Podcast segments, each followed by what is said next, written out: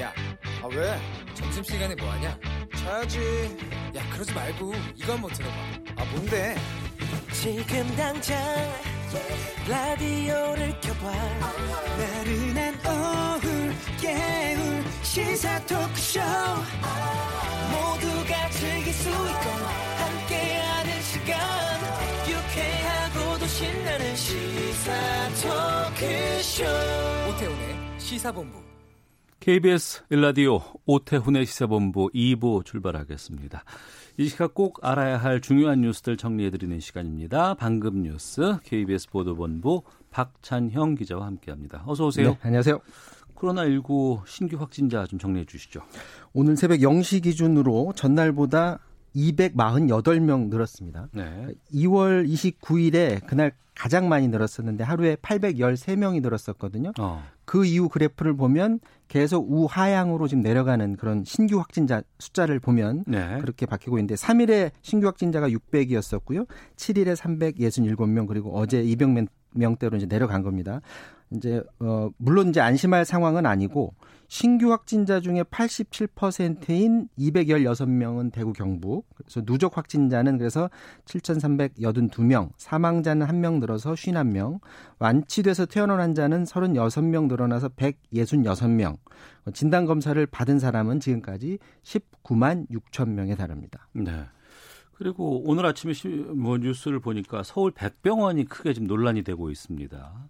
여기에 입원한 환자가 대구에서 온 사실을 숨겼고 뒤늦게 확진 판정을 받았는데 그러면 주변에 있던 같은 그 공간에 입원해 있던 환자들 좀 어떻게 됐나요? 그래서 이제 이 백병원이 비상이 걸렸었는데요. 예. 78살 그 할머니가 어제 오전에 확진 판정을 받았어요. 근데 네. 대구에 머, 머물다가 지난달 29일에 서울 마포의 딸 집으로 왔고요. 예. 그리고 지난 3일에 다른 병원을 찾아갔는데 그 병원에서 이건 이제 그 할머니 쪽 얘기입니다. 네. 그 다른 병원에서 예약을 하려고 했더니 대구에서 왔다는 이유로 입원을 거부했다라는 지금 주장을 하고 있고요. 어. 그래서 아 빨리 입원을 해야 되겠고 해서 음. 대구에서 온 사실을 감추고 백병원을 방문해서 이제 입원을 했는데 네. 뒤늦게 확진 판정을 나- 아, 받았습니다. 그래서 이제 그 병을 진료했던 의료진들도 검사를 했고 음. 제일 걱정되는 분들이 같은 병실 네. 사 4인실에 계셨다고 그러거든요. 4인실이에요. 그 같은 병실에 두 명의 환자가 더 있었는데 예. 다행히 이 두 분은 다 음성으로 나왔다고 합니다. 음성 판정 받으신 네, 거군요. 그렇습니다. 알겠습니다. 오늘 마스크 구입 오부제 첫날입니다. 현장 어떤가요? 지금 그 오늘이 아무래도 첫날이기 때문에 당분간 좀 혼란은 불가피해 보이긴 하는데요.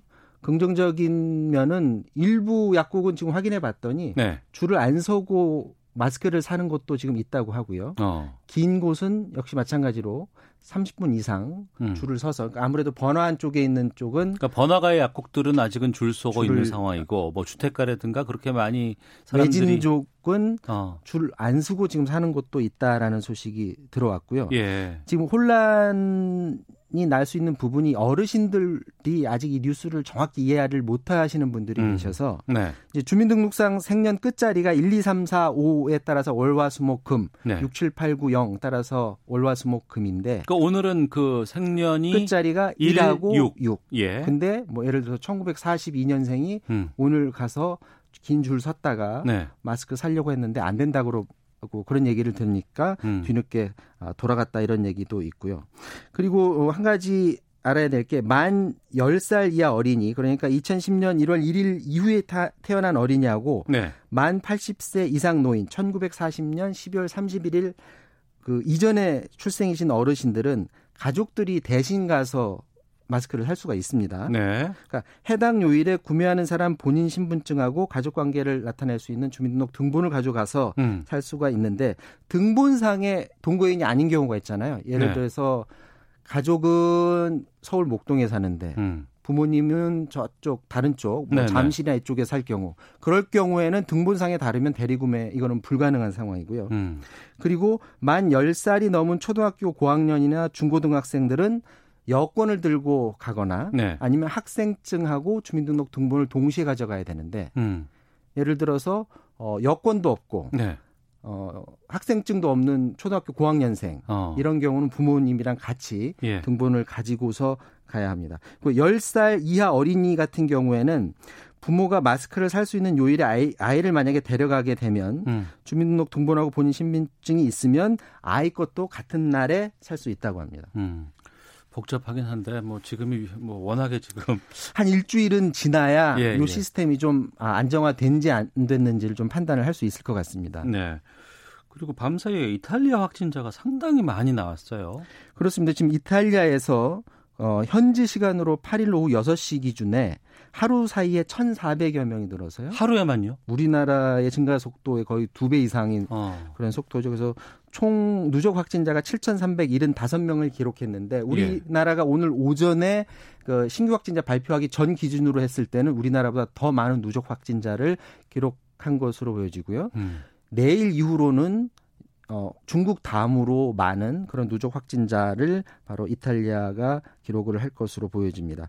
아, 이탈리아 정부는 확진자가 급증하니까 확진자가 가장 많이 발생한 북부 15개 지역에 대해서 봉쇄 조치를 내렸는데 네. 의료계에서 얘기하는 그 봉쇄 조치가 아니라 음. 실제로 도로, 차량을 이용해서 북부 지역을 떠나지 못하도록 막아버린 거고요. 그 우한이라든가 중국에서 후베이성 막은 거와 같은 그 소식, 어, 그거랑 마찬가지입니다. 어. 어, 다만 가족을 만나거나 중요한 업무 목적으로는 예외로 드나들 수가 있는데 문제는 이 발표를 정부가 한 다음에 했으면은 확실하게 통제가 됐을 텐데 그 네. 전에 일부 북부 지역 지역 언론이 이걸 기사화를 해버린 거예요. 예, 예. 그러니까 북부에서 사는 일부 주민들이 대거 자동차나 기차를 어이구야. 타고 남쪽으로 대거 이동하는 상황이 발생했다. 어. 이렇게 오늘 뭐 CNN 비롯해서 외신들이 에, 보도를 했습니다. 도로 봉쇄 조치가 얼마나 사람들한테 혼란을 불러일으킬 수 있는지를 보여주는 그런 아, 장면이었고요. 아, 이탈리아 정부는 심지어 영화관, 박물관, 뭐 스키 리조트 이런 것들도 잠정 폐쇄하는 조치를 곧 내놓겠다라는 계획이고 유럽은 이탈리아 외에도 프랑스에서 1,200명이 넘었고요. 독일이 1,040명 뭐 이렇게 해서 나라별로 지금 감염자가 급증하는 그런 상황이고 이렇게 감염자가 느, 아, 급증하다 보니까 우리나라와 비슷합니다. 독일이나 프랑스 같은 경우에 이 마스크를 수출을 금지를 해버렸어요. 예. 그랬더니 주- 주변 EU 국가들이 음. 강력하게 반발하면서 수출 금지를 풀어달라 이렇게 반발한다는 소식도 들어왔고요. 중동에서는 지금 이란이 지금 환자가 많잖아요. 이란에서 확진자가 6,500여 명에 달했고요. 어제 하루, 하루에 사망자가 49명, 누적 사망자가 193명에 달하는데 이제 상황이 이렇다 보니까 우리나라 국민들이 지금 이란에 사시는 분들이 계시거든요. 예, 예. 한 200여 명이 사시는데 그 중에 한 100여 명은 빠져나왔다고 그래요. 음. 그렇다 보니까 우리 정부가 아직도 이란에 남아 있는 교민들 중에서 원하시는 분들은 전세기를 태워서 어. 우리나라로 이송한다라는 점을 지금 추진하고 있다라는 소식도 들어왔습니다. 알겠습니다. 방금 뉴스 KBS 보도본부의 박찬영 기자와 함께했습니다. 고맙습니다.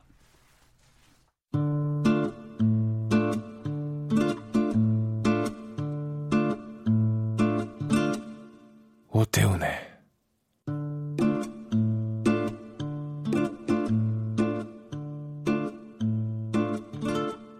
시사본부 네, 1시 8분 이제 9분 향하고 있습니다. 시사본부는 청취자 여러분들의 참여로 이루어지고 있습니다. 샵 9730으로 의견 보내주시면 되고요. 짧은 문자 50원, 긴 문자 100원.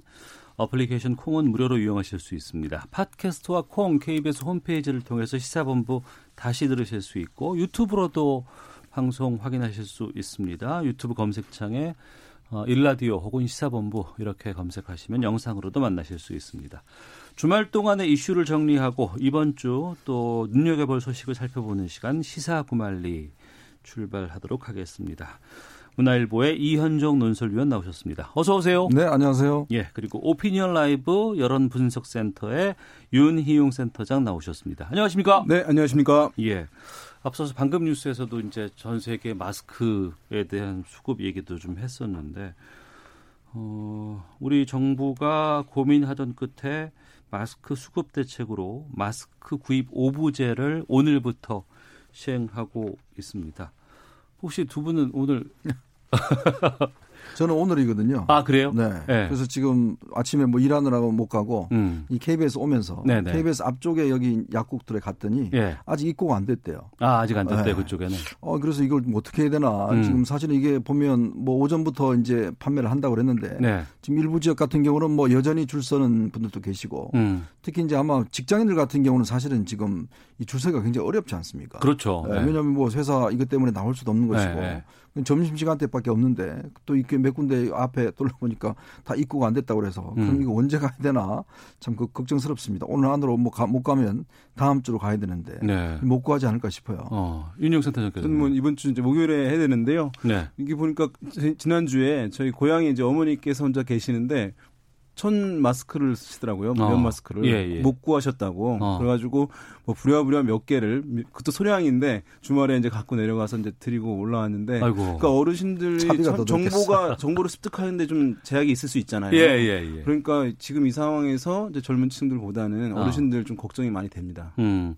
마스크에 관련해서 또 문자가 바로 막 들어왔어요. 두 분과 다 같은 의견이신 것 같은데 7496님께서는 저는 방금 전에 약국 가서 어렵지 않게 마스크를 사왔습니다. 오브제 판매가 잘 되고 있는 것 같습니다. 라는 의견도 있지만 1814님은 저는 지금도 마스크 사려고 줄 서서 기다리는 중입니다. 라는 분도 계시고 네. 2747님께서는 아내가 면 마스크에 필터를 넣은 마스크를 만들어줬습니다. 저희 집은 당분간 이걸 쓰려고 합니다. 어, 더 필요한 분들께 당분간 저는 마스크 양보하겠습니다. 라는 의견도 주셨습니다. 어, 리얼미터가 마스크 관련한 조사를 돌려봤다고요? 예, 그렇습니다. 그 리얼미터가 이제 CBS 의뢰로 지난 이제 금요일에 네. 전국 성인 501명 대상으로 어, 조사를 실시했는데요. 응답률은 5.7%였고 표본 오차는 95% 신뢰 수준에서 플러스 마이너스 4.4%. 그다음에 유무선 예, 전화 면접 방식으로 또 ARS 혼용 방식으로 조사가 실시되었는데요. 네. 이 조사에서 어, 정부의 이제 마스크 오브제에 음. 대해서 국민들께 이제 어떻게 생각하는지 예. 질문을 했습니다. 어, 그랬더니 이제 선택지를 4개를 제시를 했어요. 예. 네. 전혀 적절하지 않다, 별로 적절하지 않다, 음. 어느 정도 적절하다, 매우 적절하다 이렇게 했는데 네. 가장 높은 것은 이제 어느 정도 적절하다라는 음. 의견이 30.4%, 네. 다음으로 매우 적절하다 24.3%, 어. 그다음 전혀 적절하지 않다 23.6%, 별로 적절하지 않다 17.7. 그러니까 어 이것을 이제 적절하다는 것 두 개를 합하게 되면 54.7%가 뭐 적절하다라는 의견이었고 네. 부적절하다는 의견은 41.3%였습니다. 음. 아까 이제 적절하다는 의견이 뭐 한 13% 포인트 정도 높은 상황이긴 합니다. 네. 이게 마스크 대책에 대한 그 여론 조사 아니에요? 그렇습니다. 이게 또 정당별이나 정치적인 세형 따라서 또 달라지나요? 아, 당연하죠. 지난번에 제가 한번 어, 지금 이 코로나19가 네. 어느 정도 정치화된 측면도 있다. 어. 혹시 이제 그것을 위험성을 받아들이는 분들도 정치적 성향에 따라서 달라요. 네. 그러니까 매우 걱정된다는 의견을 보니까 어. 내가 진보냐 보수냐에 따라 가지고 보수에서는 더 위험성을 크게 받아들이고 예. 진보는 좀 적게 받아들이는 표현이 있는데 그것은 아마 정부에 대한 신뢰가 차이가 나기 때문에 그런 것 같아요. 여부에 따라서 달라질 지금. 이 조사도 사실은 이제 그렇습니다. 보면은 어, 지금 적절한지 부적절한지에 대해서 살펴보면은 내가 이제 어, 진보다라고 음. 하는 분들은 82.4%가 적절하다라고 바- 한 반면에 네. 내가 보수다라고 하신 분들은 65.4% 70에 가깝게 어, 부적절하다, 적절하지 음. 못하다라고 얘기를 했고 어, 대통령의 국정 수행에 우리가 잘한다 못한다 평가를 하잖아요. 네. 긍부정. 거기서도 또 확연히 차이가 납니다. 긍정적으로 대통령 국정 수행을 평가하는 층에서는 뭐 84.9%가 어. 적절하다고 하는 긍정 평가를 내린 반면에 어, 대통령 부정 평가를 하는 층에서는 70.7%가 부적절하다라고 했으니까 예. 어, 지금 대, 어, 우리 정부의 이 마스크 오브제에 대한 평가도 어, 긍정 평가가 부정 부정 평가보다 좀 높은 상황이긴 합니다만은 그것을 바라보는 시각은 음. 정치적 성향에 따라서 또 극명하게 갈리는 음, 상황을 좀 보여주고 있습니다. 네. 크게 보면 우리 모든 삶이 정치다라는 얘기도 있는데 마스크 대책에도 좀 이런 것들이 좀 반영이 되는 것 같습니다. 이현정 논설위원께서는 이 여론조사 어떻게 보셨어요? 그러니까 일단 이게 지금 아직 시행을 안 한 상황에서 조사를 했는 거 아니겠습니까? 아, 그러네요. 어, 금요일에 왜냐하면. 금요일 날 했기 때문에 예. 아마 이거는 이제 오늘부터 직접 현장에 나가 보시면 어. 그것에 대한 좀 느낌들이 있으실 거예요. 아, 그렇군요. 과연 예전에 예전보다 내가 이제 더 좋아졌는지 음. 아니면 이거 뭐 똑같다 이렇게 이제 평가를 하는 분들이 계실 거고 네. 이제 그 부분들에 따라서 이제 좀 판단이 어쩌면 좀 달라지지 않을까라는 생각이 들어요. 그러니까 음. 제도 자체에 대해서 아 이렇게 이- 지금보다는 아 이렇게 하면 좀 낫겠다라고 아. 하는 저는 그런 성향이 있지 않는가는 싶어요. 그래서 어떤 지지도가 이렇게 나온 것 같고 음. 네. 그리고 이게 이제 지금 선거가 얼마 남지 않아서 모든 사람들이 좀, 과, 그, 좀 과도하게 정치화되는 경향이 솔직히 있습니다. 과도하게 예, 정치화돼. 그러니까 어떤 면에서 보면 자기 진영에 따라서 그렇게 믿고 싶은 것들. 아. 아, 이거 좀 잘못됐지만 그러나 이거는 내가 지지하는 정당 때문에 이렇게 돼서는 안 돼. 음. 라는 그런 어떤 성향들. 이런 것들이 좀 이제 어, 돼 있는 거기 때문에 이거는 이제 어떤 면에서 보면 사실은 지금 우리가 눈으로 보는 거는 시민들이 많이 불편해 하시거든요. 예, 예. 사실은 이게 연세 드신 분들이 집에서 나와서 줄 서고 아까 같이 윤희용 센터장 같이 집에 어머님 갖다 드려 가면 그 차비하고 기름값 한- 합하면 마스크 한 장이 얼마입니까? 그거. 수십만 원이에요. 예, 예. 그 그런 마스크를 우리가 껴야 되는 상황이에요. 어. 그런데 그것에 정부가 좀 미리미리 준비를 했더라면 우리가 쉬울 텐데 문제는 이 제도도 결국 줄 서라는 제도거든요. 음. 그러니까 지금 사실은 예전에 지금 기장군에서 시행하고 있는 제도 같이 직접 공무원들이 어, 집집마다 돌아다니면서 나눠주는 시스템 예. 이런 게 아니라 이거는 어떤 면에서 보면 좀 이 수요를 억제하겠다는 정책이거든요. 근데 그런 면에서 비춰보면 아마 이거는 이제 이번 주 지나 보시면 아마 이것이 이제 과연 조금 수그러들 것인지 아닌지 아. 뭐 판단되지 않을까 싶습니다. 그러니까 정치적인 것보다도 직접 체험하고 나면 여기에 대한 평가가 좀 온전하게 좀 나오지 않을까 싶기도 하고요. 그러면 지난주와 비교해서 문재인 대통령 지지율은 어떻게 변화가 예, 됐습니까? 그 마스크 오브제 어쨌든 정책을 좀 내놓은 것인지 어, 지난 주에 비해서는 그, 그 전주에 비해서는 뭐 약간 이제 1.8% 포인트 이제 올랐는데요. 그 전에 네.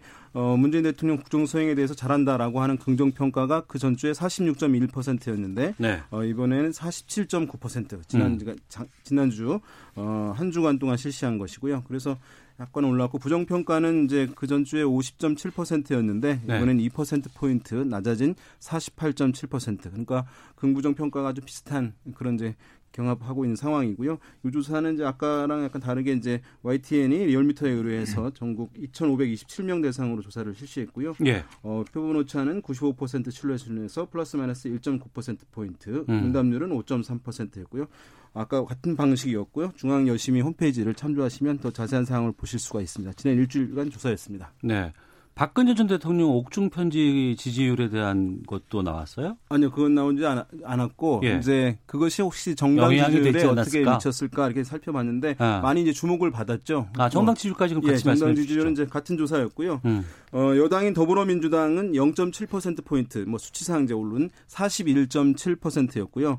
어, 미래통합당 정당 지지율은 이제 0.2% 포인트 수치가 이제 오른 31.2%. 네. 어, 그래서 어, 미래통합당 정당 지지율이 이제 박근혜 전 대통령의 옥중 서신으로 아. 어떤 영향을 받을지 이제 좀 주목이 됐던 상황인데 뭐 0.2%니까 오차범위 내니까 사실 유의미한 변동은 아니라고 할 수 있을 텐데요. 네. 또뭐 부정적인 평가도 또 긍정적인 평가도 크게 나타나지는 않은 상황이라고 하겠습니다. 음. 이런 그 여론조사 결과 어떻게 보셨습니까? 그러니까 우리가 이제 지금 이 코로나 그 19 사태 같은 경우에 이게 뭐 어떤 면에서 보면 야당이 유리할 것이다. 뭐 이런 뭐 등등 이야기했는데 저는 사실 이런 어떤 고- 공통적인 사안은 음. 사실 이거는 별로 그렇게 크게 좌우하지 않아요. 네. 그러니까 우리가 보면 왜냐하면 이거는 어떤 면에서 보면 어떻게 할 수 없는 상황이 있기 때문에 이걸 어떤 정부가 어떻게 이제 좀 적극적으로 열심히 하려고 하는 모습이 보이는가. 네. 또 그리고 이게 시간이 지나면서 결국은 또 이게 수그러들지 않습니까? 예. 그렇게 되면 또 정부의 지지도는 또 어떤 면에서 보면 나름대로 올라가는 측면이 있어요. 그러니까 음. 이걸 가지고 정치적으로 유불리하다는 판단은 저는 이런 판단이고 단 한 가지 뭐냐면 네. 어, 얼마만큼 열심히 하려고 하느냐, 음. 적극 하려고 하느냐. 바로 이제 어떤 면에서 안철수 지금 국민의당 대표가 대표적입니다. 네. 그러니까 지금 정당 지지율을 보면 유일하게 국민의당 지지율이 꽤 올랐어요. 어. 그러니까 그건 뭐 좀 더 말씀해 주시면 되겠지만, 그러니까 그게 왜 그러냐면 결국 우리 국민들이 보면 눈으로 보이는 거, 아, 저 사람이 열심히 하는구나, 열심히 뛰어다니는구나. 그러니까 이재명 경기지사나 뭐 이런 분들, TV에 좀 많이 나오시는 분들, 예. 이런 거에 따라서 실제 많이 달라지지. 어. 실제 이것이 어떤 면에서 보면 나의 지지 성향을 바꾸고 이런 데는 제가 볼 때는 크게 영향을 미치지 않지 않는가라는 생각이 듭니다. 이게 네. 보면 이제 역대 다른 이제 이전의 대통령들에 대한 국정을 평가할 때도 보면은 이제 잘한다. 긍정적으로 평가하시는 분들한테 한 번 더 질문을 합니다. 어. 왜 잘한다고 보십니까?라고 예. 질문을 하면 뭐 그때 그때 이제 특출난 이제 사안들이 있습니다만은 어, 상위에 늘상 유지되고 있는 것이 아. 열심히 한다. 열심히, 열심히 한다. 하기 때문에 어. 라는 것이 이제 꼭 상위권에 들어가 있거든요. 되게 예. 한 3위 안에 들어가 있어요. 음. 그러니까 말씀하신 대로 어 그것을 바라보면서 어떤 특 특별한 이제 성과가 당장에 있지 않더라도 그 어. 모습에 대해서 이제 긍정적으로 평가하는 이제 국민들 또는 그런 기류가 일정 부분 있다는 말씀이고요. 아까 말씀하신 대로 이제 국민의당의 정당 지지율 말씀하셨잖아요. 네. 그게 다른 정당들은 거의 차이가 없었는데 이 음. 국민의당 정당 지지율이 좀 유의미하게 변동이 있었어요. 그 예. 전에는 1.7%에 불과했는데 네. 어, 이 조사에서 4.7%로 어, 3%가 올랐어요? 3% 이거 국민들께서 이제 들- 청취자분들께서 뭐 4.7%가 뭐 높은 거냐 이렇게 생각하시는 분들도 있겠습니다만은 음. 한 3%부터 이제 의석이 배당되는 것이기 때문에 비례 의석이 배당이 그렇죠. 예, 예. 상당히 이것은 4.7%면 유의미한 것이라고 볼 수 있겠고 예. 우리가 많이 이제 제 3정당으로서 정당 지지율 수준을 이제 유지했던 정의당 같은 경우는 이번에 4.9%였거든요. 그러니까 음. 차이가 별로 없는 거예요. 네. 그러니까 안철수 대표가 어쨌든 대구에 가서 이렇게 이제 좀 어. 봉사하는 모습들, 음. 땀 흘린 모습들 이런 것들이 국민들한테는 좀 신선하고 또 진정성 있게 느껴진 측면이 있어서 아마 국민의당 정당 지지율이 뭐 어떤 분들 보시기에는 크지 않겠습니다만은 그래도 유의미하게 변동이 있어서 상승이 있었다 이렇게 볼 수 있겠습니다. 네. 정치라는 게 이미지가 중요하잖아요. 또 그러니까 그거 보면 확 네, 다가오잖아요. 다가오니까. 예. 그러니까 안철수 대표의 그 땀에 젖은 수술복, 어. 그한 장의 사진이 국민들한테 굉장히 어떤 면에서 울림을 주는 거고. 그러니까 그건 정치적인 행위가 아닌데도 불구하고 그러니까 그런 예. 것들이 이제 보여지는 거고 어. 또 정은경 본부장의 점점 들어가는 흰머리, 예, 예. 이 수척하는 얼굴 모습 어. 이게 어떤 면에서 보면 정부의 어떤 면에서 보면 좀 신뢰 예. 이걸 상당히 플러스가 되는 거예요. 그러니까 다른 어. 뭐 장관들이 여러 가지 좀 부적절한 이야기를 하더라도 예. 계속 정은경 본부장이 TV를 통해서 흰머리가 점점 늘어나고 음. 힘들어 하면서도 항상 나와서 하는 모습 이게 어떤 면에서 보면 정부로서는 정말 큰 수훈감입니다. 네. 자, 아, 이현종 문화일보 논설위원 윤희용 오피니언 라이브 여론분석센터장과 함께 시세구말리 말씀 나누고 있습니다. 아, 맞다. 비례정당도 혹시 지지율 조사를 하셨어요? 어, 그것도 조사가 나는데 지금 뭐 조사를 갖고 있지는 않습니다만은 뭐 지금 워낙 이제 혼선이 있는 상황이기 때문에 예. 정당들이 이 차이를 뭐 지금 뚜렷하게 받아들일 수는 없을 것 같아요. 어. 예. 그래서 지금 보면 정의당이라든가 뭐 이제 국민의당 같은 경우는 실제 아까 제가 4% 수준이라고 했잖아요. 예. 그거보다 뭐 두 배 가까이 이제 수준들이 나오고 있는 그런 상황이어서 어. 어, 그거는 약간 이제 정비가 좀 된 상황에서 한 번 더 또 비례 명부가 아직 확정이 안 된 상황이에요. 예. 비례 명부가 나오게 되면 아마 좀 그 변동폭이 있을 것이라고 보고 지금 중요한 것은 이제 여당인 더불어민주당에서 과연 음. 이제 지금 어 비례 어 이런 정당을 별도로 만드는지 여부 네. 이것이 이제 가장 큰 쟁점이기 때문에 그에 따라서 비례 정당들의 어 예상 득표율 수준은 이제 판가름 날 것으로 보입니다. 알겠습니다. 그 부분은 저희가 잠시 뒤에 예. 좀 살펴보도록 하겠고요. 지금 마스크 오브제 앞서서도 지금 저희가 시행 첫날이라고 여러 가지 의견도 좀 드렸는데 관련 문자가 상당히 많이 와서 좀 정리해서 다시 한번 알려드리겠습니다. 일단 두 장씩 1인당 두 매 구입하실 수 있고요. 자신의 출생연도 확인하고 약국 가셔야 됩니다.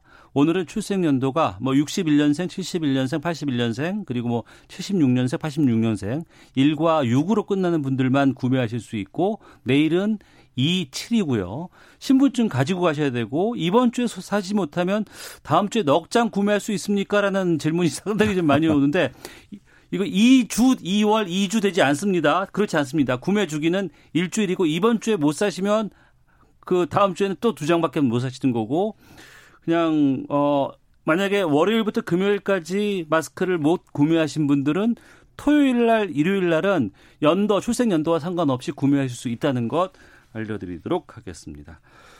자, 이 마스크 오부제 본격 시행에 앞서서 국민에게 정세균 국무총리가 대국민 담화 발표하면서 어, 해소되지 못한 점에 상, 송구하다 이런 발표도 했습니다.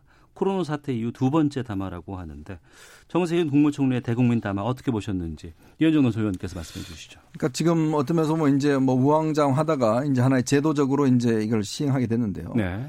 저는 결국 이제 이번 그 계기로 해서 정부가 좀 여러 가지로 좀 따져봐야 될 측면이 있는 것이다라는 네. 생각이 들어요. 뭐냐면 이 문재인 정부 들어서 여러 가지 정부 정책이 사실은 우리가 소득주도 성장도 그렇지만 또 부동산 정책 같은 경우도 보면 현장과 그다음에 정책 당국과의 괴리 현상이 굉장히 많았거든요. 네. 왜냐하면 사실은 지금 뭐 집값 같은 경우도 강남 집값은 뭐 어느 정도 잡았다 하지만 지금 뭐 지금 수원 이쪽으로 다 퍼져 나가는 거 아니겠습니까? 그러니까 정책이라는 게 항상 상대성이 있는 것이고 음. 현장성이 굉장히 중요하거든요. 네. 그러면 공무원들이 예를 들어서 현장의 상황을 얼마만큼 파악하고 있느냐. 음. 자 그러면 이거는요. 그 마스크 업체 한 번만 가보시면 네. 그 사장한테 이야기 들어보시면 이 상황이 어떤지를 충분히 알 수가 있습니다. 음. 그럼 거기에 따라 정부를 정책을 수립할 건데 문재인 대통령이 예를 들어서 어, 마스크 내일부터 저 다 공급하게 해주세요. 내일 줄한석에 하겠습니다.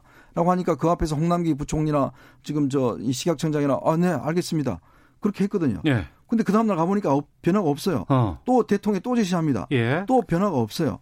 왜 그러냐? 음. 결국은 현장의 어떤 이야 그 상황들을 제대로 모르고 있다는 거예요. 네. 그러니까 뭐냐면 여기에 업체들 같은 경우에 이게 지금 우리가 사회주의가 아니기 때문에 음. 자유시장 경제잖아요. 예. 그럼 당연히 업체 입장에서 보면 손해를 벌고 팔 수는 없는 거 아니겠습니까? 그렇겠죠. 원료도 네. 또 공급에 받아야 되는 것이고 예. 그리고 또 이게 뭐 잔업도 하고 그러면 사실 비용도 많이 올라가고 음. 그러면 조달청에서 적절한 비용을 지불하고 가져와야 되는데 공적 마스크는 무조건 예를 들어서 뭐 천 원 뭐 이렇게 딱 지어져 버리면 업체 입장에서는 생산할수록 손해가 되는 거죠. 음. 그리고 또 생산량을 많이 늘리려고 그러는데 필터가 없어요. 네. 그러면 대만 같은 경우는 그래서 정부가 아예 그 필터를 할수 있는 시설 설비를 정부 돈으로 그냥 해버렸습니다. 음. 그게 뭐 수십억 정도 든다고 그러는데 네. 그걸 해버렸기 때문에 그게 공급량이 한 거예요. 왜냐하면 이게 한 기계에 한 개한 20, 억 정도 한다는 거거든요. 음. 업체 입장에서는 지금 증설했다가 나중에 이, 이 사태가 끝나면 그 과잉 증설해서 그걸 어떻게 할 겁니까? 그러니까 등등 이런 문제들을 좀 공무원들이 가서 파악을 해서 네. 자 이건 안 됩니다. 자 음. 이건 좀 시간을 주셔야 됩니다. 이건 이렇게 하시는 게 좋겠습니다. 기장군 같이 아예 우리가 다 구매를 해서 나눠 줍시다라든지 뭐 이런 식으로 정책을 해야 되는데 지금은 위에서 지시한 것만 따르고 밑에 이야기는 안 따르고 네. 이것에 대한 것이 아닌가. 그래서 저는 물론 지금 이제 일단 정책을 시행하긴 했지만 예. 지금부터라도 좀 현장의 상황들을 음. 좀 제대로 따져볼 필요가 있지 않는가라는 좀 조언을 드리고 싶습니다. 네. 이렇게 보면 이제 어 여러 행정의 여러 이제 분야들이 있잖아요. 그래서 네. 어떤 분야들은 어 정부가 이제 시행 결정해서 시행을 하게 되면 이제 그 정책 효과를 충분히 거둘 수 있는 반면에 환경과 이런 이제 감염과 관련한 이제 의료 관련한 분야에는 정부가 독자적으로 어, 어떤 이제 행동을 해서 음. 정책 효과를 충분히 누릴 수가 없는 특성이 있는 것 같아요. 그러니까 네. 어, 정책 대상자들이 그러니까 국민들이 그런 환경 행정에 대해서 또는 이제 이런 의료 감염 관련한 분야에서의 행정에서는 참여를 해줘야 되는 이게 같이 국민과 어, 정부와의 콜라보가 좀 필요한 영역인 것 같아요. 행정에서도 음. 특수하게 네. 지금 이제 약간 그런 상황인데 어, 위원님 말씀하신 부분들이 어쨌든 정부가 좀 어, 새겨 들어야 될 부분이 있겠습니다만은 어, 이렇게 국민과 사실들을 솔직하게 얘기를 하면서 소통을 하고 그러면서 신뢰를 이 정부가 잃어버리지 않게 하면서 최근에 어쨌든 이 마스크 오브제 같은 거 한 경우에는 그래도 그 전에는 언제 이것이 어느 정도라도 해결되는지를 알 수 없던 불확실성 상황에서 네. 그래도 일주일에 두 매 정도를 구매할 수 있다라고 음. 하는 예측 가능성들을 제공해 줬다는 점에서 뭐 어떤 분은 여전히 불만이 있겠습니다만 다소 이제 개선된 측면으로 바라보는 국민들도 있지 않을까라는 생각도 듭니다. 네. 어, 오늘이 첫날이기 때문에 좀 혼선이 있을 네. 수는 있고 또 이번 주가 다 한 번씩 이제 구매를 할 수밖에 없는 상황이기 때문에 이번 주에 좀 추이라든가 또 공급 상황, 수급 상황 같은 것들 확인해 보고 좀 어, 다시 또 좀 말씀을 나누도록 하겠습니다. 문화일보의 이현정 논설위원 또 오피니언 라이브의 윤희용 여론 분석센터장과 함께 시세고말리 말씀 나누고 있는데요. 헤드라인 뉴스 듣고 기상청 갔다 교통 정보까지 확인하고 다시 돌아와서 두 분과 함께 말씀 이어가도록 하겠습니다. 코로나19 경증 환자를 위한 생활치료센터가 잇따라 추가 개소하면서 이번 주 안에 4천 명 수용이 가능한 규모로 확충됩니다. 어제까지 10개의 생활지원센터에 1,600여 명의 환자가 입소했습니다. 국가지정 입원 치료 병상을 운영 중인 경기도 성남 분당 서울대학교 병원 직원 한 명이 코로나19 확진 판정을 받아 병원 내 일부 진료센터가 폐쇄됐습니다. 지난 2주간 코로나19 대응을 위해 대구에서 머물러 온 정세균 국무총리가 오늘 서울로 복귀합니다. 정 총리는 내일 국무회의를 주재하고 모레 추경 심사를 위한 국회 예결위에 출석할 예정입니다. 청와대는 오늘 북한이 단거리 발사체 세 발을 또 동해상으로 발사한 것에 대해 한반도 평화 정착 노력에 도움이 되지 않는다고 지적했습니다. 지금까지 헤드라인 뉴스 정원나였습니다. 이어서 기상청의 송소진 씨 연결합니다. 미세먼지와 날씨 정보입니다. 대기가 정체되면서 먼지가 쌓이고 있습니다. 때문에 지금 서쪽 지역을 중심으로 초미세먼지 농도가 평소보다 두 배 이상 높아 나쁨으로 나타나고 있고 특히 경기도와 충남, 전북 지역에는 초미세먼지 주의보도 발효 중입니다. 서쪽 지역은 종일 공기가 탁한 곳이 많을 전망이어서 주의하셔야겠습니다. 날은 포근합니다. 오늘 한낮 기온이 서울과 광주 16도, 대구 15도까지 오르겠습니다. 있습니다. 한편 지금 제주도에 내리고 있는 비는 차츰 그 밖에 남부지방과 충청도로 확대되겠고 내일은 전국에 비가 오겠습니다. 비가 지난 뒤에는 다시 쌀쌀해질 전망입니다. 현재 서울의 기온은 16.5도입니다. 미세먼지와 날씨 정보였습니다. 이어서 이 시각 교통 상황을 KBS 교통정보센터 김민희 씨가 전해드립니다. 네, 오늘도 평소보다 교통량 많지 않습니다. 다만 돌발 구간이 많아서 이 일대 중심으로 정체 이어지고 있는데요. 중부고속도로 남이 쪽으로 곤지암 나들목 진출램프에서는 사고가 났습니다. 경부고속도로 서울 방면으로 기흥 부근에서도 두 건의 사고가 있었던 만큼 수원 일대 2km 구간에서 정체 남아 있습니다. 더 가서는 서초에서 반포 사이로 더디게 지나고요. 반대 부산 쪽으로 안성 휴게소 부근 1차로에서는 고장난 차를 처리하고 있습니다. 평택 시흥고속도로 평택 쪽으로 시화대교 부근에서 역시 두 건의 사고가 있었던 만큼 부근으로 정체 심했는데요. 1시간 사이 정체는 모두 풀리면서 이 일대 지나기 수월해졌습니다. 서울시내 강변북로 구리 방면으로 동호대교 부근에는 여전히 4차로에 고장난 차가 서 있고요. 성산대교 남단에서 북단 쪽으로 2차로에서는 작업을 하고 있습니다. 이 여파바다 뒤로 서부간선도로가 고척교부터 성산대교까지 극심한 정체입니다. KBS 교통정보센터였습니다.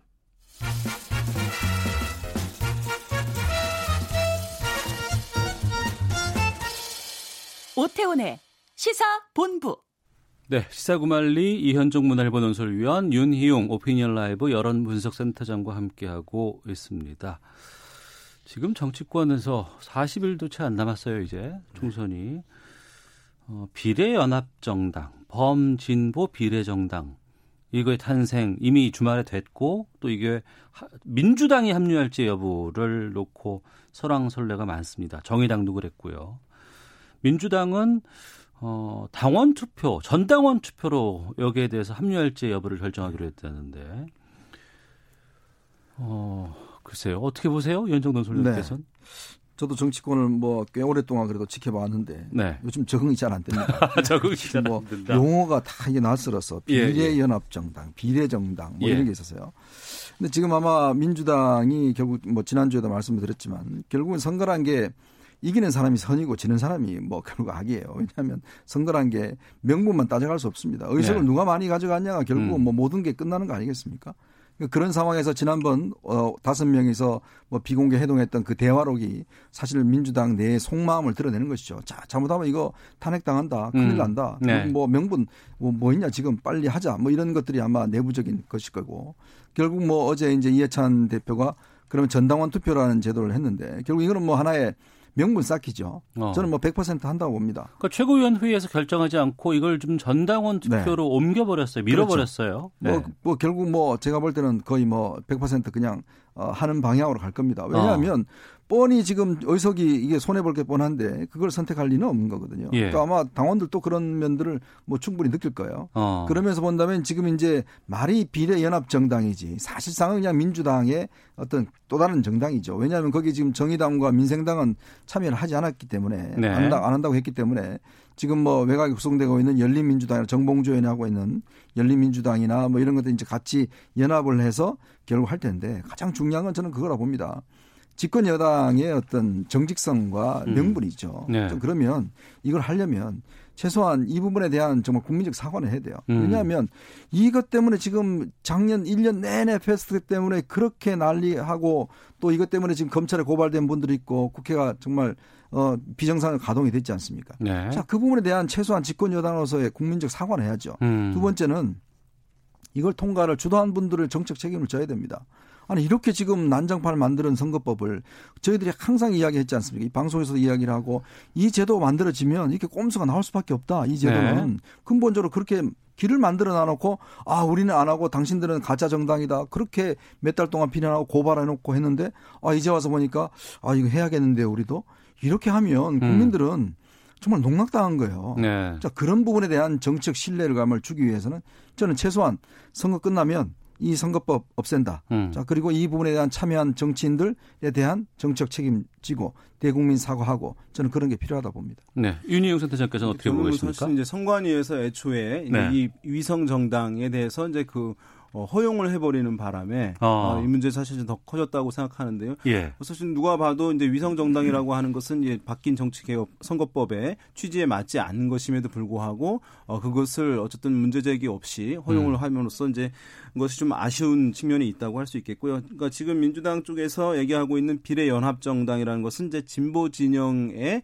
공동의 비례 정당을 단독으로 만든다는 것이죠. 네. 그래서 거기에 이제 민주당도 참여하고 뭐 시민단체들도 참여하고 그래서 지금 말씀하신 정의당이라든가 민생당 등 참여를 이제 독려하고 협상하는 과정에 있는 것 같아요. 그래서 말씀하신 대로 이제 지금까지의 어떤 한국당 그 미래통합당에서 이제 비례 위성 정당인 어, 미래 한국당을 만드는 것에 대한 이제 비판, 비난 이런 것들이 상당히 이제 컸기 때문에 사실은 그 부분에 대해서 어 어, 민주당 지도부가 사실은 약간 당당하지 못한 측면이 있는 것 같아요. 네. 그러니까 사실 결정도 스스로 내리지 못하고 이제 음. 당원에게 어쨌든 투표를 하는 것인데 당원들 같은 경우에는 어쨌든 어, 당의 선거 승리를 가장 최우선으로 두는 이제 유권자들이기 때문에 네. 아마도 이제 어, 이 미래통합당 보수 진영에서 비례위성 정당을 만드는 이 상황에서 그래서 제 1당을 빼앗길 수 있다고 하는 이제 우려가 있기 때문에 아마 이제 저도 마찬가지로 이것을 이제 찬성하는 쪽으로 결론이 나지 않 을까 생각이 이제 들고요.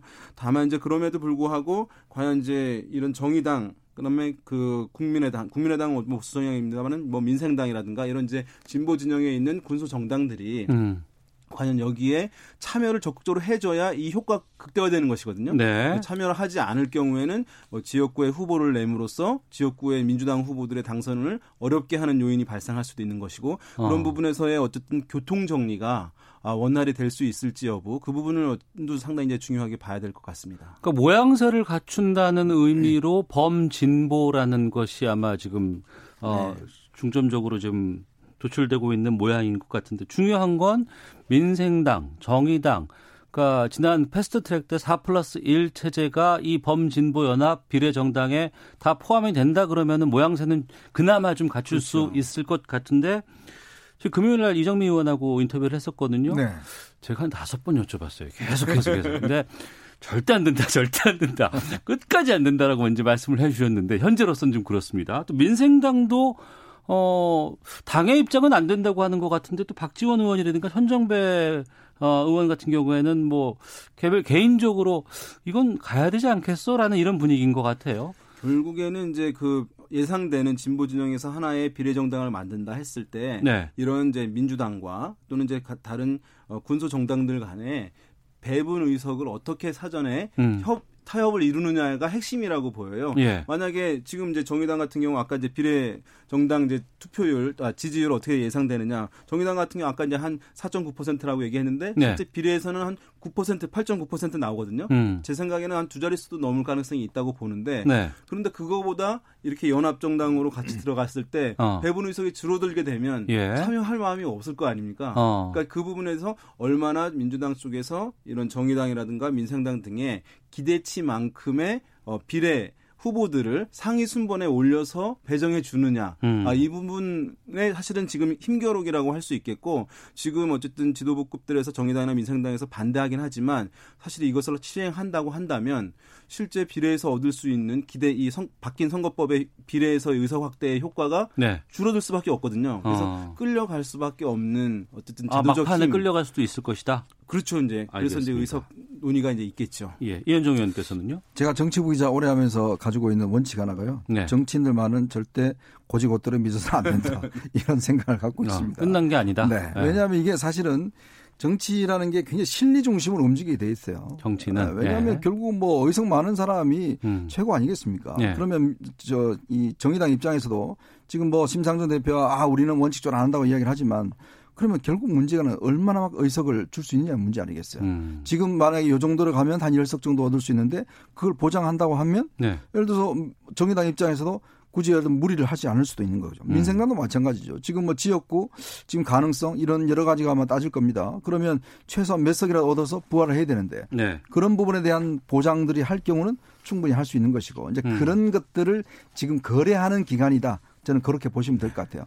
그러니까 그걸 결정을 해서 아마 뭐 조만간 아마 또 다른 이야기 할 겁니다. 예. 시간이 없어서 짧게 하나만 좀 여쭈고 마무리 짓도록 하겠습니다. 미래통합당 TK 공천이 이제 다 맞춰졌어요. 결정이 났습니다. 여기에 대해서 좀 평을 좀 부탁드리겠습니다.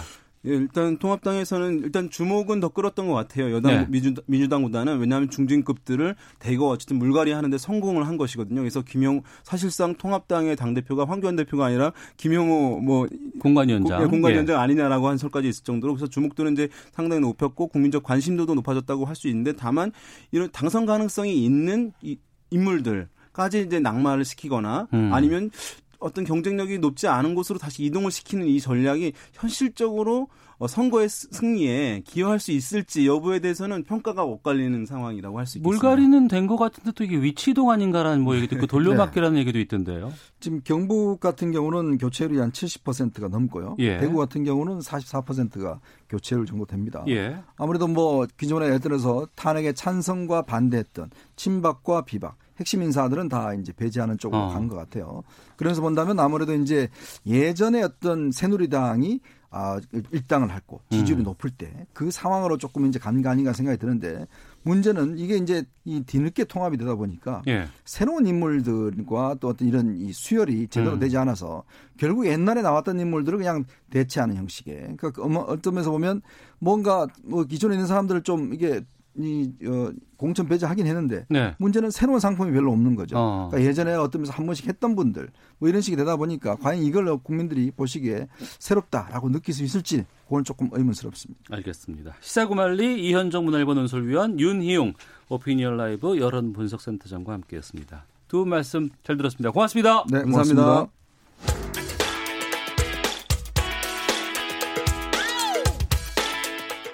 오태훈의 시사본부는 여러분의 소중한 의견을 기다립니다. 짧은 문자 50원, 긴 문자 100원의 정보 이용료가 되는 샵 9730, 우물정 9730번으로 문자 보내주십시오. KBS 라디오 앱 콩은 무료입니다. KBS 라디오 오태훈의 시사본부. 지금 여러분은 대한민국 라디오 유일의 점심 시사 프로그램을 듣고 계십니다.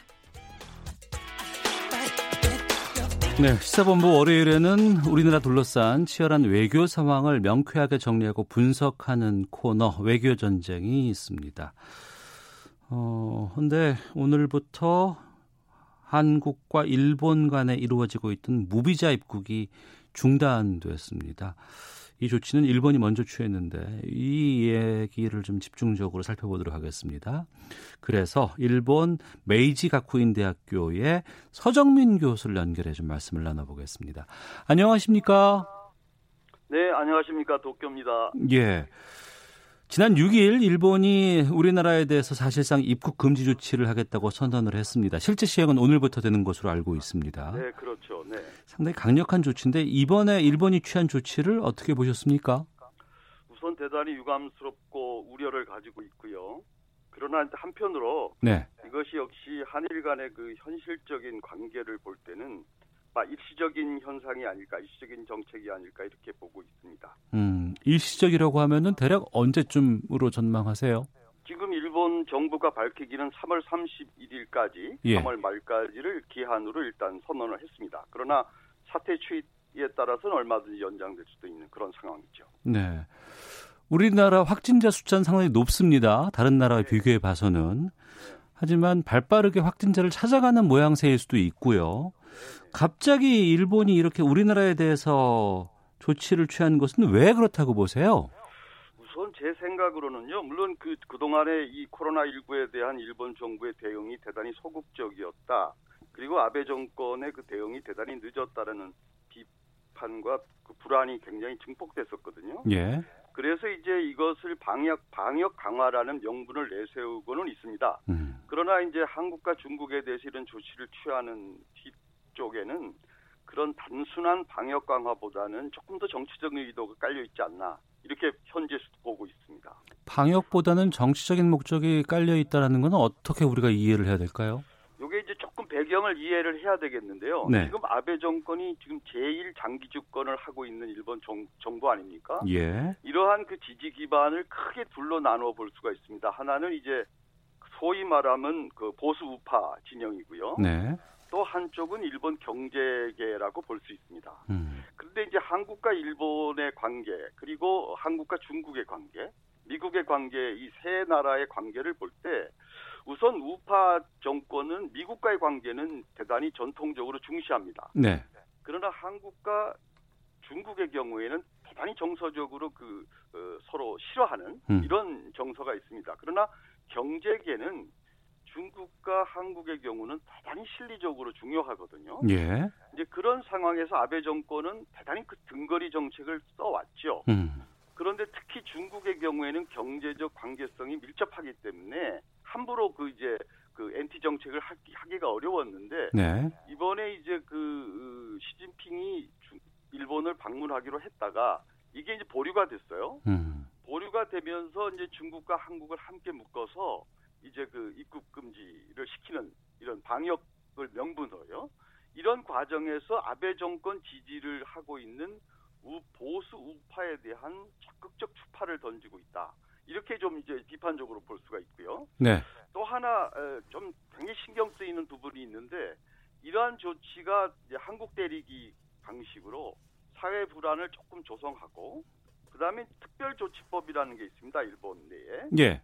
이 특별조치법은 물론 이제 긴급 사태를 선언할 수 있는 법이거든요. 네. 벌써 이 법을 가동하기 위해서 그 야당 측과 지금 대화를 시작했어요. 아베 총리가. 그러면 이것을 어떻게 적용할 수 있냐면 단순히 방역 차원의 문제뿐만 아니라 네. 더 나아가서 일본의 전체적인 정치 스케줄을 보류시킬 수 있는 대단히 중요한 긴급 조치거든요. 네. 이러한 빌미를 한국과의 갈등을 심화시키면서 창출하려고 하려고 하는 의도가 있지 않나 음. 이렇게 좀 의심해 볼 수가 있습니다. 그러니까 입국 금지 조치를 취하면서 뭐 혐한이라든가 이런 것들 앞서서도 보수 우파 쪽에 적극적인 추파를 던진다고 말씀해 주셨는데 그러니까 정치적으로 자신의 지지도나 인지, 어, 지지율을 어, 견고히 하기 위해서 이 작업을 했다라고 보시는 거네요. 그렇죠. 그러니까 그거는 이제 겉으로 드러나는 건 방역 문제를 하고 있지만 예. 이제 시사 분석가들이 볼 때는 충분히 그럴 정치적 의도가 숨겨져 있다 이렇게 판단이 되고 있습니다. 그러니까 지금의 이 조치를 발판으로 해서 긴급 조치법까지도 갈 수 있다라고 말씀해 주셨는데 네, 네. 이 긴급 조치법이 취해지면 어떤 걸 또 이용할 거라고 전망하시는 겁니까? 예를 들면 이제 이 평, 평상적으로 얘기하기는 지금 홋카이도 지역의 이 긴급 조치 법이 일정 부분 발동됐거든요. 예. 그러니까 여러 가지 모임을 제한한다든가 여러 가지 그 스케줄을 변화시킬 수 있는 사회 전체를 정부가 관여할 수 있습니다. 네. 인간의 여러 가지 여러 가지 그 형태의 일들을 말이죠. 어. 그런데 이것을 좀 더 심화시키면 네. 이제 곧 일본도 어, 어, 올림픽을 앞두고 그다음에 이어서 선거도 있고요. 예. 또 총리 임기도 7월 로돼 있- 있거든요. 어. 이러한 스케줄을 얼마든지 유연하게 그 정치적 판단에 의해서 조절할 수 있다라는 이런 음, 의심을 음. 하게 되는 그러한 시점이죠. 네. 일본이 이런 조치를 취했고 우리 정부는 맞대응에 나섰습니다. 우리도 네. 오늘부터 일본인에 대해서 무비자 입국 중단시켰고 발급된 네. 비자 이력도 정지시켰는데 이 조치는 어떻게 보셨습니까? 저는 뭐 일단 상호, 상호주의에 입각해서 한국 정부의 대응이 당연하다고 보고 있고요. 예. 어, 이것은 뭐 한국으로서 취할 수밖에 없는 조치였다 이렇게 보고 있습니다. 그러나 역시 이제 일본에 있는 사람의 입장으로 특히 본다면은 결국 그 외교는 또 명분과 함께 실리가 있지 않습니까? 네. 그래서 이 부분을 놓고 한국 정부는 물밑 간의 대화나 아, 조율은 계속 해야 되지 않을까 이런 어. 생각을 하고 있습니다. 예. 지금 일본의 코로나19 상황은 어떤 거예요? 우선 뭐 우리가 잘 알다시피 한국은 적극적인 자세로 여기 임하고 있고 일본 정부는 그동안에 굉장히 소극적이었습니다. 네. 우선 검사자 수만 해도 어, 단순 비교가 안 될 정도 아니겠습니까? 어. 그래서 지금 한국의 확진자가 몇 명, 일본의 확진자가 몇 명을 단순 비교하는 것은 아무런 의미가 없는 이런 상황이니까 예. 사회적 불안은 조금 더 이렇게 심화되고 있어요. 어. 그동안에 이제 검사가 하기가 어려웠고 이제 에, 오늘부터 아 지난 금요일부터인가요? 그 검사를 보험에 의해서 좀 그 쉽게 할 수 있는 시스템을 만들었습니다만은 그동안에 일본은 검사가 쉽지가 않았습니다. 음. 그래서 확진자 수는 턱없이 적지만 네. 사회 전체로 퍼져 있는 불안감 이거는 뭐 한국보다 오히려 더하면 더하다 이런 것이고요. 한편에서는 일부 의견입니다만은 한국 정부의 조치라든가 적극적인 확인 절차가 훨씬 더 신뢰 간다라는 여론도 일고 있는 상황이죠. 예. 뭐 보수 우파는 그렇다고 치지만 일본 사람들 일반적인 일본 사람들의 이 일본의 코로나 19 대응에 대해서는 지금 어떻게 평가가 나오고 있습니까? 그러니까 대단히 금방, 금방 말씀드린 것처럼 정부를 신뢰하지 못하고 어. 불안감이 감이 어, 저, 발생하고 있죠. 그래서 오히려 그것을 잠재우기 위해서라도 대외적으로 이 문제를 끌고 가기 위해서 음. 아베 정권은 중국과 한국에 대한 대단히 강력한 에, 외교 조치를 취한 게 아닌가 이렇게 분석하는 의견들도 나오고 있습니다. 네. 지난해 7월에 갑자기 이 백색 국가라든가 이 무역 조치를 일본이 취했는데 결국에는 가서는 그것이 또 자기들에겐 악재로 다가온 것도 있었는데 좀 이건 좀 지켜보도록 하겠습니다. 일본 메이지 가쿠인 대학교 서정민 교수와 함께 한국과 일본의 최근의 외교 현안에 대해서 좀 말씀 나누고 있는데요. 올해 7월 24일부터 도쿄올림픽 시작됩니다. 네네. 지금 연기, 뭐 취소 가능성 꾸준히 제기되고 있고 또 무관중 경기로 올림픽을 치를 수 있다는 얘기도 나오곤 있는데 일본이 상당히 공들였던 도쿄 올림픽이거든요. 일본 내에서는 여기에 대해서 어떤 분위기입니까? 우선 공식적인 입장은 그대로 진행한다라는 것을 공식화시키고 있고요. 예. 그다음에 최종 결정은 아무리 늦어도 5월 말에는 확정을 하겠다라는 여론도 있습니다. 네. 그런데 제가 현재에서 느끼는 느낌은 대단히 그 좀 부정적이에요. 어. 과연 이대로 어 시기 예, 그 예정대로 일정대로 개최가 가능하겠느냐라는 그 여론이 지금 상당히 형성되고 있거든요. 네. 사실 이 올- 올림픽은 아베 정권의 최대 그 승부처라고 볼 수 있습니다. 그동안에 이제 아베 정권이 공적으로 늘 내세우는 아베노믹스라는 경제가 그만큼 유효했다라는 것과 그 다음에 이제 에, 청- 2011년이죠. 3.11 동일본 대지진 이후 네. 특히 후쿠시마 원전 사고 이후에 일본의 그 심각한 위기를 이제 우리가 다 복구했다라는 걸 세계 만방에 좀 이렇게 확인시키고 싶은 그런 그 페스티벌로 이걸 계획했거든요. 네. 그런데 이것이 계획대로 진행되지 않았, 않았을 때 오는 일본의 정치 사회의 그 충격이라는 것은 엄청나기 때문에 음. 아베 정권은 어떻게 하든지 이거를 이제 끌고 가 보려는 노력이 었고 네. 그래서 이 코로나 19에 대한 대책도 대단히 소극적이었던 측면이다 이렇게 평가할 수 있습니다. 그러니까 코로나 19의 대책에는 도쿄 올림픽을 어, 부담 없게끔 아니면 장애가 되지 않게끔 방해가 되지 않게끔 하겠다는 것이 연동돼 있네요. 그렇죠. 당연히 그렇게 연동되어 있고 그래서 오히려 좀 대응이 늦었다라고도 음. 볼수 있고 특히 우리가 잘 알고 있는 그 크루즈선에 대한 처리 방식 같은 것들이 네. 대단히 사회적 비난을 받게 되는 한 요인으로 작용했다고 어, 읽을 수 있습니다. 음, 알겠습니다. 한일 관계에 남아 있는 숙제가 또 있습니다. 그 한일 군사 정보 보호 협정 지소미아. 이게 지난해 11월 22일 우리가 지소미아 종료를 조건부로 해서 유예를 해놓은 상황이거든요. 예, 예, 그렇죠. 네. 예. 벌써 이게 유예 결정한 지도 한 100일이 넘었는데 이후에 좀 진전된 논의가 있었습니까? 전혀 진전이 없는 걸로 보이고요. 예. 그다음에 이제 그 상태로 서로 그 외교적 현안 문제에 지금 몰두돼 있는데 저는 지소미아에 관해서는 좀 전론적 식견이 없기 때문에 자신이 없습니다만은 결국 이 종료 문제를 우리가 이제 종료를 해- 했을 때 네. 했을 때 얻을 수 있는 어, 이득이라든가 그 목표라든가 이런 것도 있- 있지 않겠습니까? 음. 그리고 그 이후의 것까지 이제 함께 포함해서 우리 한국 정부나 한국 외교 라인에서는 조금 더 심층적으로 이걸 봤으면 좋겠고요. 네. 어디까지나 저는 지금 아베 정권 이 상황에서 한일 관계가 에, 우호적으로 어, 회복되리라고는 그렇게 기대하지 않거든요. 네. 그렇다면 차기 정권을 목, 목전에 두고 한일 관계의 건강한 미래를 생각한다라면 음. 이 지소미아를 조금 더 그 지렛대로 활용할 수 있는 지혜가 필요하지 않나 이런 생각은 저 개인적으로 하고 있습니다. 일본 쪽에서는 지소미아에 대해서 지금 뭐라고 얘기가 나오고 있어요? 전혀 요즘은 그 미디어에도 나오지 않고 어. 언급이 거의 없는 상태입니다. 예. 차기 정권까지도 지금 말씀해 주셨는데 지금 네. 아베 지지율이 상당히 많이 떨어졌다는 얘기를 들었습니다. 어느 정도의 30% 상황입니까? 뭐 30%대로 지금 낮아져서 예. 정권 자체가 이제 상당히 일본에서 아베 정권이 30%대라는 건 거의 뭐 상상할 수 없었거든요. 어. 그러니까 위기감을 느끼게 되겠죠. 예. 그래서 아주 여러 가지 좀 무리수를 두고 있다라는 음, 평론이 나올 정도로 예. 지금 상당히 초, 어, 초조한 그런 상황을 읽어낼 수 있습니다. 음. 이번에 뉴욕타임스 수차도 네. 도쿄발 기사를 게재를 했는데 정치 미꾸라지 아베 코로나 역풍은 못 피해 이런 제목의 기사를. 네. 게재를 했다고 하는데 네, 네. 이 아베 정권의 지지율은 공고하다는 얘기가 있었는데 이게 그러면 이렇게 30%로 무너지는 것은 결국은 코로나 때문이라는 것 방증이 아닐까 싶거든요. 그렇죠. 상당히 관련이 있고요. 예.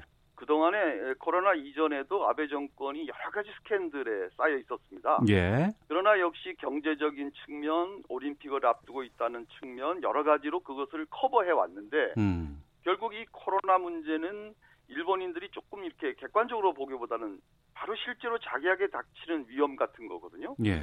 과연 이 정권이 이 정부가 우리를 나를 보호 보호해 줄 수 있는가라는 신뢰의 문제이기 때문에 어. 상당히 이것은 정권 지지율에 연동되었다 이렇게 에, 읽을 수 있습니다. 아베 임기가 언제까지예요? 임기라는 것보다는 이번 7월에 이제 예를 들면 야당 총, 아, 저 집권당 총재가 그대로 수상이 되는 거니까 예. 어, 올해 어, 중반에 이제 다시 재선이 되느냐 어. 아니면 이제 거기서 어, 물러나느냐 하는 갈림길이죠. 아, 알겠습니다. 올림픽을 제대로 치를 수 있느냐 없느냐 이 여파가 상당히 좀 큰 아베에게는 영향을 주겠네요. 네.